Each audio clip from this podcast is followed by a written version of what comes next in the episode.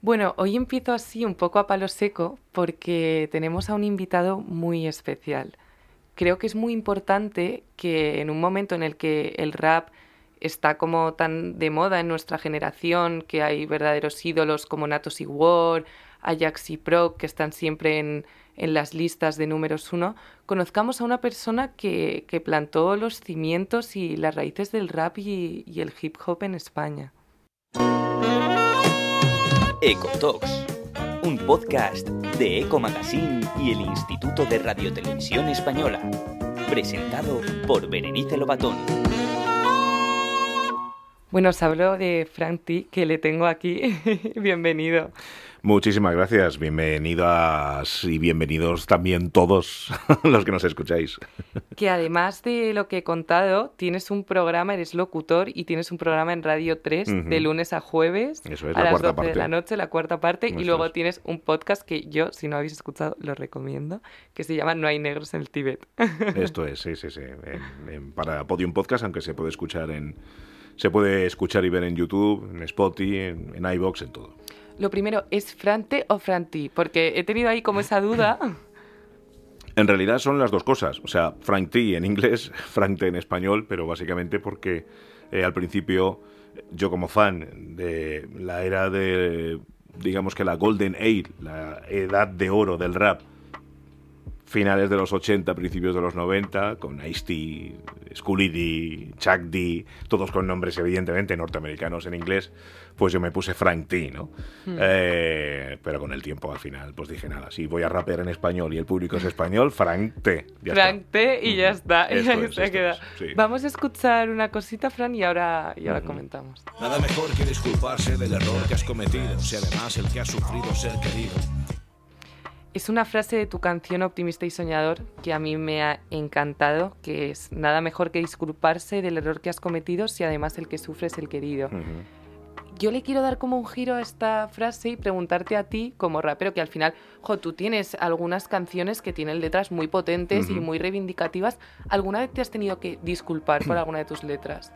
Personalmente no he tenido que disculparme. Sí que es cierto que hay canciones que ahora mismo no puedo cantar, pero básicamente porque me aburren o porque incluso no llego a estar del todo de acuerdo, no tanto con la temática, pero a lo mejor con la manera en la que lo expresé en ese momento, ¿no? Entonces, eh, mm, son canciones que, que les tengo cierto cariño porque lo he escrito yo, pero que a lo mejor ya no interpreto por eso. Pero no me he tenido, no me he sentido en la necesidad de tener que pedir disculpas a los oyentes por eso. Sin embargo, sí que conozco a, a varios raperos que, mm, a muchos de hecho, que mm, deconstruyéndose, pues han tenido que cambiar. Mm, Bueno, cambiar no, directamente no cantar esas canciones porque ya no lo puedes cambiar, eso está grabado y ahí está, ¿no? Y, y hay algunos que yo pi- eh, pienso que exageran un poco, pero sí que es cierto que, que dices, oye, mira, que es que yo ya no soy así, esto me parece demasiado machista eh, y en estos momentos ya yo no lo puedo escuchar, o esto me parece demasiado excluyente, o, oye, o decir esta otra palabra en esta canción yo no lo diría ahora y no puedo decirla ahora en, en directo, por lo tanto, pues eh, ahora no quiero cantarlo. O sea que en mi caso no, pero sí que es cierto que es, es un ejercicio que han tenido que hacer muchos otros raperos, sí. Tú tenías un grupo que se llamaba Los Poetas Violentos, que además, corrígeme si, si me equivoco, se empieza a formar en 1991. Mm, te corrijo, el grupo, el Club de los Poetas Violentos, en realidad yo creo que lo formamos en el año, oficialmente podríamos decir que sería en 1993. Y hicimos como el Club de los Poetas Violentos el primer concierto ese año, el verano de, de aquel año, 1993, y grabamos el primer disco en 1994. Lo que pasa es que yo abandoné el grupo en el año 96 y luego ellos pues han seguido, claro. han seguido carrera, han seguido haciendo carrera tanto juntos como por separado, ¿no? Pero hicimos como una especie de concierto despedida, que fue el primero desde que yo me había separado, donde yo participé con ellos bueno. en memoria de J mayúscula y se puede decir que ah, pues ahí ya se ha cerrado un poco no la, la aventura del Club de los Poetas Violentos no que bien es cierto que después de su segunda vuelta eh, pues eh, volvieron en 2012 grabaron un disco y, y- y demás no tuvieron ahí un par de conciertos y tal pero pero vamos el, el grupo no estaba activo no Hmm. se hizo este concierto de despedida en Alcorcón eh, este verano y, y ya y básicamente porque. Claro, porque CPV sin J mayúsculas que no, no es TPV. Entonces, Claro, así está. ¿Y tú cuándo, cuándo llegas a España? ¿Cuándo? ¿Por qué? O sea, ¿era porque querías hacer música? ¿Cómo, cómo empieza, Fran? Cuando llego yo a España. Sí. Bueno, yo llegué a España, yo tenía dos años. Ah, claro, es que yo quería contextualizar un poco. No, no, no, yo, yo cuando llegué a España yo tenía dos años y yo soy súper español, en el Y- sentido de que a nivel cultural, a nivel, eh, pues prácticamente todo, eh, Sí. lo he vivido aquí. Entonces, Claro. no es la clásica inmigración adulta en el Sí. sentido de que llegas y te buscas la vida y Sí, eso. para buscar No, no, no, no, no. Yo llegué futuro. aquí, eh, vivía Franco todavía. Qué fuerte, qué Cuando fuerte. llegué aquí. Qué O sea fuerte. que, porque fue en, en septiembre del año 75, cuando llegaron mis padres conmigo, siendo ya un, un bebé, bueno, un bebé, un niño de dos años, y, y Franco murió en el, en dos meses después, en, en noviembre. Pero, pero vamos, o sea, yo llevo toda la vida aquí. Entonces, todo lo que he descubierto en la vida, pues lo he Lo has descubierto, descubierto aquí, claro. exactamente. ¿Y cuándo empiezas tú a interesarte por la música? Yo he tenido la suerte de que en mi casa siempre ha habido música. Es decir, la cultura musical ha sido fundamental en mi casa para que al final, bueno, pues, eh, oye, que puedes tener gran cultura musical y no haberte dedicado a la música, pero bueno, Sí. en mi caso sí ha sido así. Eh, concretamente, haberme dedicado al rap.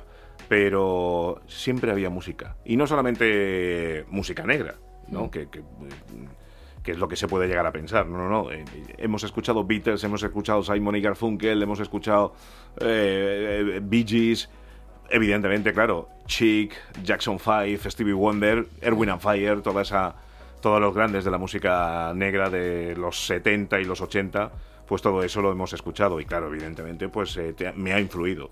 Claro. Es, es, es que es- la música es algo importante. Yo tengo música constantemente en la cabeza, para bien o para mal. Y, y- y lo cierto es que al final, pues eh, cuando llega el rap, de repente veo que eh, esto lo puedo hacer yo.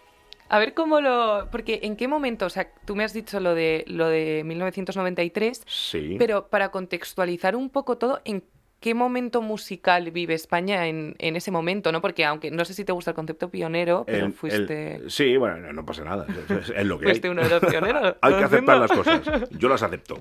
Pues, eh, a ver, el contexto musical del año 93, mm, no, no sabría qué decirte. Yo creo que eh, el boom de lo que fue la movida madrileña en esa época ya había terminado. Hmm, se puede decir, ¿no? Entonces yo creo que había una... A finales de los 80 y principios de los 90, había como una especie de hambre por buscar algo que sustituyera la movida madrileña. Entonces a, finales de los 80 hubo un par de sellos discográficos que mirando en lo que pasaba en las calles, que era que había gente que estaba haciendo graffiti, que había gente que estaba haciendo rap, que había gente que bailaba break, estaban en un movimiento completamente distinto a lo que fue la movida madrileña y bueno, pues quisieron digamos que comprarlo, ¿no? Y, y se hizo se hizo algo comercial con ello, ¿no? Con los primeros discos, ¿no? Que fue cuando salió el rap en Madrid, el Madrid hip hop, el rap de aquí, año 88, 89, 90. Eh, funcionó medianamente, pero no tenía la suficiente calidad. Y aquello, digamos que... Cayó es- por su propio peso. se ¿no? desinfló, Como- se desinfló.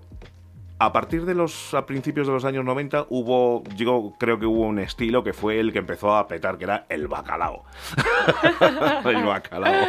El bacalao, el acid. De hecho, muchos DJs que se habían apuntado al hip hop, de repente, pues como no tenían ya curro pinchando rap, eh, directamente empezaron a pinchar bacalao. Qué ¿vale? Eh, una pena porque hubo grandes DJs eh, de finales de los 80 aquí en España muy buenos, que ahora mismo pues podrían ser míticos y pioneros Sí. de, del hip hop aquí en España, pero bueno, pues eh, se fueron a otros estilos, a otros géneros y, y ya está, no pasa nada.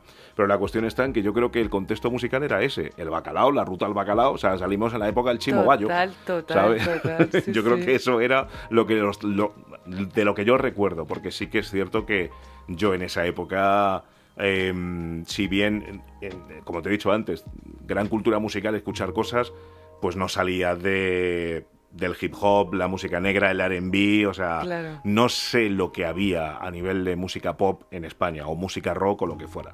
Bueno, lo importante es que conseguisteis ahí como ir haciendo un poco un hueco, ¿no?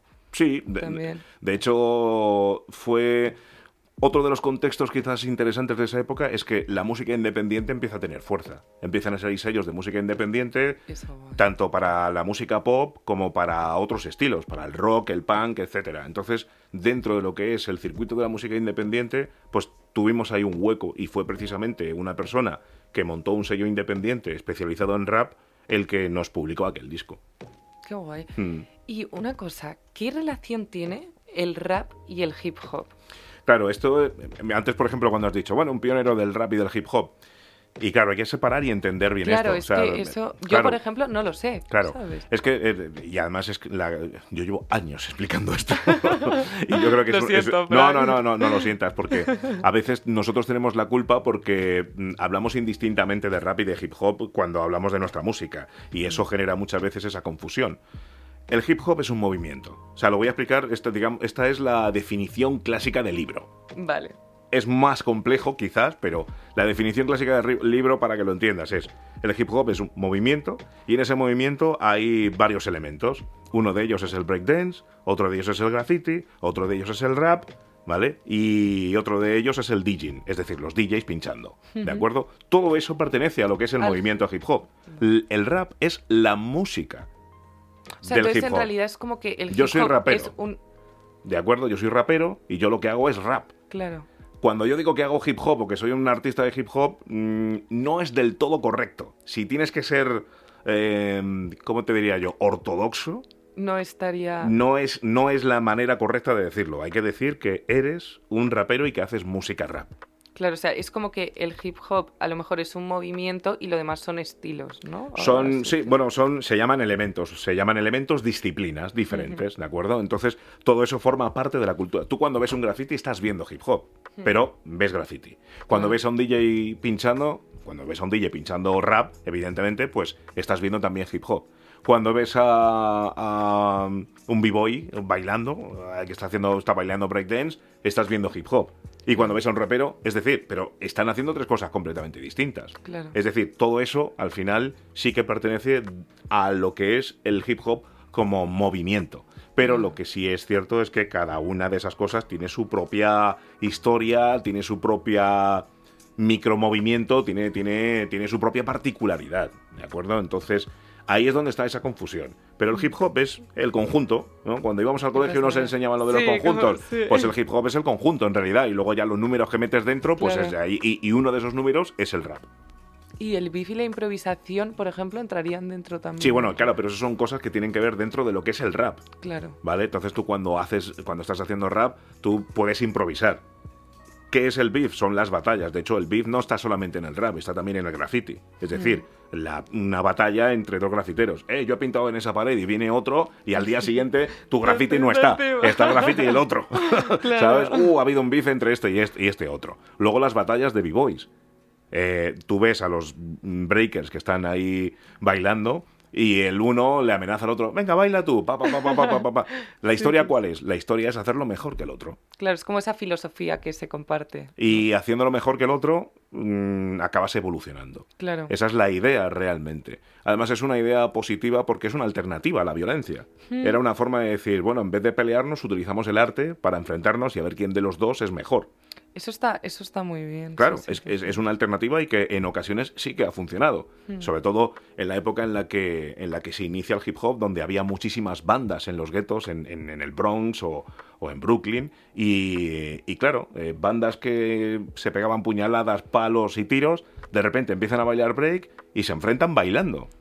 Qué fuerte. ¿Y quién gana? y- Pues el que tiene más aplausos o el que ha traído más gente, que a veces no era justo, ¿me entiendes? Porque, Claro. porque, oye, que está bailado mejor, pero no tenía tantos colegas como el otro. Pero la cuestión es que era así. Y pasaba igual con los DJs. Cuando las primeras Sound System, había un Sound System en un sitio y otra Sound System en otro. Había un DJ que era mejor que el de la otra Sound System, pero claro, el equipo que tenía era muchísimo más grande y, y aglomeraba a mucha más gente. Pero era una manera de, de, de apaciguar. Sí, o sea, que como que la violencia se transformaba en arte y dejaba de serlo, ¿no? Qué chulo. Esto es, de hecho, los beefs es eso. Tú dices, madre mía, qué cosas se dicen. Bueno, ¿qué prefieres? ¿Que se insulten o que se maten? Total. Sí, sí, y al final es como que si no llega, o sea, siempre hay como un respeto, ¿no? Tú has estado, o sea, porque, claro, sois como pioneros en, en el rap, pero cuando nace el rap me imagino que luego todo el tema de la improvisación, de las batallas de gallos, como se, se llama ahora, em, es algo que nace un poco después, ¿no? Te corrijo, no. O sea, Eh, nace con el... Exactamente. De hecho, las primeras batallas que hay de MCs nacen en el mismo momento en el que nace el rap. En, en- si el primer rapero sale en el año 76, por ejemplo, eh, pues yo qué sé, con... en- los raperos que estaban con Grandmaster Flash, bueno, ellos no sé si fueron los primeros, fue digamos que el primer grupo así en plan grande, ¿no? Yo creo que eran los eh, eh, Cool Herc and the Herculoids. Bueno, Cool Herc fue, digamos que el DJ que inventó el hip hop, ¿no? El, eh, o, o al menos el, el- el- el tema de los breakbeats.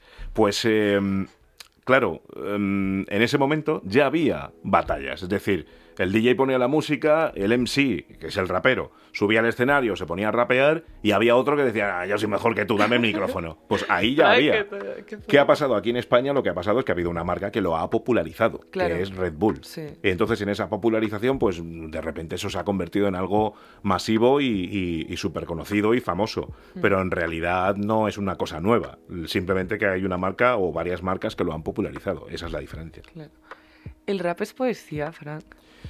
Eh, es un debate que yo he tenido muchas veces y quizás en ocasiones, para no ofender a, a- a los clásicos poetas, pues siempre he dicho, bueno, hay una connotación poética en el rap y tal, pero es que claro, tú, tú lo que haces es recitar eh, versos y la mayor parte de esos versos en, en verso, ¿sabes? No es ni Sí. siquiera en prosa, que está rimando siempre y con ritmo tú le quitas el beat y le pones un ritmo más leído que no rapeado y es una digna poesía, igual que la de cualquier otro poeta que tiene algo escrito. Total. Hay una línea muy delgada entre una cosa y otra y por lo y, y- y desde luego que hay que convertirlo, o sea, que hay que convertirlo, que hay que considerarlo como tal. Es más, hay quien dice que el acrónimo de rap, R-A-P, es Rhythm and Poetry, ritmo y poesía Qué.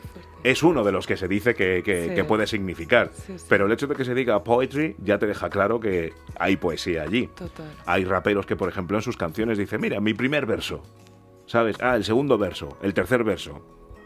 Eh, o en la propia canción dicen, ah, esto es una poesía, eh, mira, he escrito aquí unas, unas rimas, he escrito una poesía. O sea, hay una serie de figuras retóricas dentro del rap que coinciden con las figuras retóricas de la poesía y, y desde luego que sí, lo que cambia es básicamente es el ritmo, el tipo de historias, por eso se le llama muchas veces poesía callejera, ¿no? Claro. Porque hablas de historias y de cosas que tienen que ver con la calle Sí. y con un vocabulario que a lo mejor no es tan no es tan eh, Sí, como literal, pulcro sí. literario como el de el Sí. de la poesía clásica, Claro, ¿no? sí.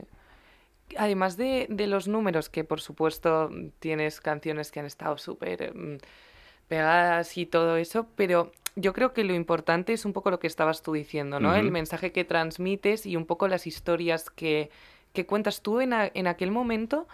¿Sentisteis qué sensación tienes de, de, de aquello? O sea, ¿tú sentiste que aportaste algo? Te refieres la- al principio cuando? Sí. Bueno, siento lo mismo que ahora, ¿eh? O sea, Sí. Bueno, claro, no, por supuesto. Sí, sí, sí, sí, sí. Bueno, evidentemente cuando empiezas, cuando, eh, o sea, estás muchísimo más fresco al principio, Claro. ¿no? Que, que yo no escribo ahora con la misma soltura o frescura que antes, ¿no? Eh, sobre todo porque también el, el- el- el tiempo, la cantidad de cosas que has escrito es como, ay, pero si esto ya lo he dicho. Tienes la sensación de que ya lo has dicho todo en muchas ocasiones. Entonces te quedas ahí. Em, pero, ay, repíteme la pregunta. Era que... Es que está, yo creo que estabais en un momento en el que al- ahora estamos como más abiertos y estamos progresando un montón, Vale. pero en aquel momento, de repente, esa reivindicación tan fuerte, esos mensajes tan fuertes, tú Yo, yo, yo creo que no hay diferencia. O sea, siempre hay que seguir, siempre acaba. Siempre hay algo por lo cual es necesario reivindicarse. Claro. Siempre, siempre va a haber algo. Y además en este momento eh, que vivimos de empoderamiento, donde tú ves que, eh, eh, por ejemplo, eh, aquí en España, bueno, yo creo que en el mundo entero, te diría, la cantidad de raperas que hay ahora es muchísimo mayor que el que había antes. Y muchas de las, raperas, de las raperas que hay aquí en España están surgiendo de movimientos feministas. Por lo tanto, te das cuenta de que el feminismo pues, ha ayudado mucho a que haya más mujeres a que se atrevan a hacer rap. Es decir, el, el- el rap por sí solo eh, no ha sido lo suficientemente llamativo como para que muchas mujeres se pusieran a rapear y sin embargo el feminismo como movimiento sí, Sí que, que ha ha, sido, ha sido el catalizador para que muchas chicas se, se pongan a rapear y eso es muy importante. Claro. Entonces creo que el contexto de reivindicación es una cosa que no ha desaparecido, ni simplemente ha cambiado por los tiempos que corren. Pues yo que Sí. sé, eh, eh, yo que sé, cuando Bueno, hay, hay mensajes que tengo que sirven para ahora también, o sea que no- Dice, hay "Oye, ciertas los- cosas que no han cambiado, pero tengo que reconocer que hay cosas No que... pido perdón y encima me... sí, y que, encima sí, que, o sea, las canciones... son Claro, claro, claro. Pero en, en definitiva, lo importante es tener algo interesante que contar. Hmm. Es más, si no llega a ser inter- si no es interesante, hazlo tú interesante. Es decir, tu talento es lo que lo hace interesante. Tú escuchas una canción de uno y dices, y te gusta. Y a lo mejor no sabes exactamente por qué te gusta. Oye, ¿por qué te gusta esto? Pues no sé. Pues hay algo que te llega. Hmm. Y te llega por la voz que tiene, por el flow que tiene, por la base, por lo que sea, por todo el conjunto. Eh, y dices, no está diciendo nada. Bueno, puede que sí esté diciendo algo que a ti te, si te llega es porque hay algo que está diciendo. Claro, claro. Y vamos a hablar un poco de actualidad, Fran. Ujú. Ahora mismo, el rap en España, tú que, tú que has sido uno de, de esos pioneros, ¿qué, qué- qué ves de, de la industria? ¿Cómo está? Bueno, como digo muchas veces, creo que ahora eh, creo que ahora el rapero aquí en España medio y no, no estoy del todo seguro en otros países, pero aquí en España por lo menos yo creo que el rapero es más abierto en general, en general, no digo que sean todos y tal, son mucho más abiertos de lo que éramos los de mi generación. Es cierto que hay algunos de mi generación, los que siguen activo, eh, también han aprendido a ser un poco más abiertos, ¿no? Lo vemos, por ejemplo, en KCO, él es, es más joven que yo, pero bueno, discográficamente somos de la Sí. misma generación. Él es muchísimo más abierto en lo musical de lo que era al principio. Entonces eso también ha cambiado. Yo creo que lo que ha cambiado principalmente es eso. Tú puedes escuchar a un rapero que tiene una canción con una base de boom bap sucio, crudo y con un mensaje tal. Y luego otra canción donde habla a lo mejor de, de sexo. Mi generación ha hablado muy poco de sexo. Yo prácticamente no hablo No. en ocho discos que tengo de, de- de sexo o de sentimientos muy profundos, sobre todo románticos. Hay, ahora hay raperos como eh, Sharif, que bueno, que también tiene sus años, ¿no? Pero que, que- que se ha atrevido con eso. Sharif, eh, ¿quién más? Eh, el propio Zetapú. Chollina ahora también se ha atrevido a hablar de amor, de sexo, de... pro- de, de- también... ha tenido también ha hecho, bastante no, pero bueno, quería mencionar raperos un poco más, más jóvenes, pero ahora mismo Sí. no me viene a la cabeza el propio Follone, es decir, hablan, pueden hablar de sexo, pueden hablar de ciertas cosas que mi generación en el año 2001 no hablábamos de eso porque nos parecía una cursilada, por ejemplo. Claro. Es verdad, no, no, Sí. y, y era por eso, porque nos parecía un poco cursi hablar de, de ese tipo de cosas. Pero en general la gente es un poco más abierta en ese, en ese sentido, ¿no? Para lo bueno y para lo malo. Total. Además, tú eres productor musical. ¿Sigues, sigues siéndolo a día de hoy? Sí, de hecho, es, yo creo que es una de las facetas que más me gusta, hacer beats. Sí. A ver, el productor musical de hip hop es el, el que hace el beat, el que hace... A veces se dice también el beatmaker, pero bueno, en realidad... Yo, por ejemplo, cuando, cuando hago la producción, me gusta estar en el estudio con el artista, proponer cosas más allá de tú rapeas y ya está. O sea, hacer un poco de producción y estar ahí. Y además también suelo ser el que mezcla en el estudio las, las bases. Bueno, de hecho, no solo las bases, sino la, propia canción. La, la producción, la verdad es que sí, es, es- algo que creo que si como rapero me acaba oxidando, eso sin embargo sigue... Sí, que es como algo Es que te va a hacer reinventarte continuamente, Es- ¿no? sí, me resulta más. Y luego, sobre todo, porque veo que esa abertura de mente que tiene la gente nueva hace que los estilos antiguos, como el boom bap de los 90, no se mueran nunca. Y sigue habiendo gente Claro. joven que le gusta rapear sobre boom bap. Sí. Te rapean en una canción de boom bap y luego te rapean en otra reggaetón, Claro. ¿vale? Entonces yo, yo te hago la de bap y la de reggaetón que te la haga Bad Bunny. Sí, pero, ¿no? pero que lo que te digo es eso, ¿no? Que, que esa abertura hace que en, ciertos en ciertas cosas pues no, no, te, no desaparezcas. ¿El reggaetón te mola, Frank? No. No. O sea, no me gu- o sea, no lo quiero decir. No, no me pongo como otras personas en plan, ah, esto es un horror, esto es no sé qué, no sé cuánto. Simplemente no me gusta. No, no, no, no me gusta cómo suena, no me gusta el sonido y tal, pero, pero vamos, que respeto a los artistas de reggaetón y a la gente que escucha reggaetón y tal. Yo escucho dos y digo, eh, hasta luego. te voy a poner en un aprieto. Venga, vale. Bizarrap, ¿qué te parece? Bizarrap le vi en directo en Torrejón, me parece un artista fenomenal, pero un poco sobrevalorado. Sí, ¿no? Así, sinceridad. Vale, pero sí que hizo, pero sí que hizo, pero sí que hizo un, un show bastante interesante como, como productor, donde eh, mostraba sus remixes y tal. O sea, creo que es un artista interesante y me parece, me parece genial lo que está haciendo. Creo que le ha dado una vuelta de rosca a todo, mezclando electrónica, reggaetón y hip hop en, en- en una misma no sé, en una misma manera de entender la música y lo que está ahí haciendo bien, pero no me parece, me parece buen productor, pero no me parece oh, el, el- el- Pero estos son Sí, tendencias, porque claro, con David sí. Guetta pasó lo mismo. Sí, total. ¿Vale? Todo el mundo, ah, David Guetta, David Guetta. Y había un montón de productores de música electrónica que era como, pero si ese hace mi con un dedo y mi con el otro dedo, y ala, ¿Y ya qué? está. Y ya está, ¿me entiendes? O sea, no, no voy a decir eso, evidentemente, de Bizarrap, porque tampoco lo creo. Pero las tendencias es que son así. Sí, Hoy tenemos total. a Bizarrap y nada. Mañana que- a ver a quién, quién nos Claro, toca. en- entonces, entonces lo que hay que hacer, pues es, es, eh, lo que hay que hacer, lo que tiene que hacer él, evidentemente, aprovechar el momento que está viviendo, donde todo Claro. el mundo habla de él, todo el mundo quiere una producción suya Claro. y para adelante. Pero ha habido cientos de bizarraps que ahora dices, joder, y además es una pena, porque hay muchos que siguen siendo muy buenos, pero que ya no sí. ya no están de moda. Claro, total. Bueno, cuando venga el siguiente Bizarrap te volvemos a llamar y lo volvemos ya a me preguntas a ver qué- a ver qué Y tal. ya te pregunto. que- Es que también, Frank, es una industria un poco injusta, ¿no? Porque hay gente que trabaja mucho, con mucho Mm. talento, que nunca llega, luego otra gente que, pues, de repente se le Sí, pega... sí, sí. Es que además es una industria, te digo, en el fútbol, tú, por ejemplo, empiezas con 17, 18, 19 años, puedes ya jugar en primera división con esa edad. Y, y hay un momento que tu físico te dice, oiga, usted tiene 38 años, o sea, ya, no puede jugar en el fútbol de élite. Es una cuestión física, pero con la música no es así. Tú puedes tener 40 años y puedes seguir haciendo buena música. mira, Sabina. Puedes tener 50 años y seguir haciendo. Puedes tener 60 años y seguir haciendo buena música. Pero ¿qué es lo que pasa? Que de repente un día tienes 40 y ya no vendes tantos discos. Y ya no, la gente ya no es tan fan tuya ni, ni nada de eso. ¿Por qué? Porque tienes 40. Porque ya eres una, un- una o un viejo. Y tienes a un montón de cantantes que son muy buenas. Por ejemplo, Madonna. Madonna hace cosas muy interesantes, pero Madonna no ha sabido envejecer. Claro. Ha tenido que operarse una y otra y otra Sí. y renovarse una y una otra vez para parecer una persona de 20 años cuando tiene Como el 60. síndrome de Peter Pan, ¿no? ¿Sabes? Que es más mayor que yo. Si tiene 10 o 15 años más que yo. Y yo ya tengo un montón de años. O sea, por eso te quiero decir.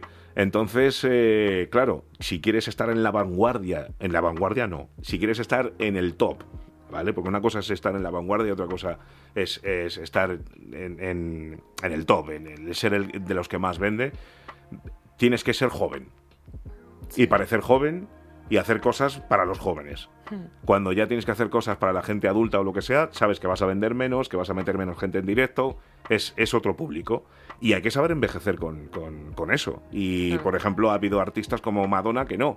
Vamos a ver Beyoncé. eh, A ver qué pasa. A ver qué tal. ¿me Ya, te llamaremos también para comentar. Claro, pero ahí está, ¿me entiendes? O sea, llegará un momento Sí. en el que dices, mm, eh, vale, puedes estar buena, pero es una belleza distinta, una belleza de mujer madura, como belleza de hombre maduro, como por ejemplo Sting. Sting que claro. no envejece nunca, ¿me entiendes? Pero claro, tú, Sting, eh, tú le ves y dices, mira, oye, que es un tío de 70 años y, y que se conserva muy bien y que puede hacer cosas, pero la gente que le escucha es gente que también tiene la edad del propio Sting. Claro. Porque le escucharon en su época, pero es menos la gente nueva. Yo digo Sting y la gente dice quién es.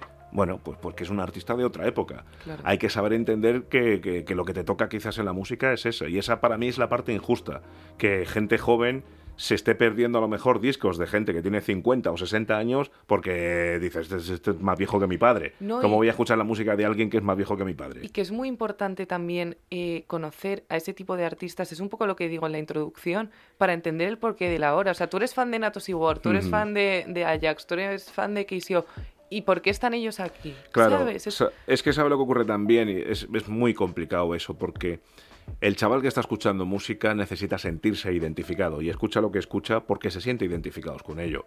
Quiero decir, eh, habrá un momento, yo sé que Ayas y Pro están ya rozando los 30, eh, siguen todavía captando gente mucho más joven de 18, pero habrá un momento en el que la, En el que sí. en el que dé la sensación de, uh, estos ya están diciendo cosas que a mí ya no me interesan, ¿no? Entonces, pues, pues eh, ahí será cuando haya un bajón y pasará con Natos y War en, en- en- en también en algún momento. Por cierto, me hace gracia que digas Natos y War, Lo digo mal, ¿no? eh, porque yo dije Natos y War las primeras veces que presenté su música Y te el, regañaron. y sí, el propio War, Lo siento. War me dijo, oye, Fran, por favor, Wow. Guaur. Y dije, vale, Wow. Perdona, que no sabía. Bueno, yo era porque no lo sabía. Alguien me puso Natos y War y yo Natos y War y presenté canciones de Natos y War y de War. Y tan pancha. eh, yo tan me he quedado tan pancha también porque pensaba Sí, que era sí, así, o sí. sea, Es- que lo es siento. Sí, sí, sí. no, no, no. Vamos, el pobre lo dijo además con cara de, oye. Oye, basta, ¿no? Pues bien que me ¿eh? avistes, entonces.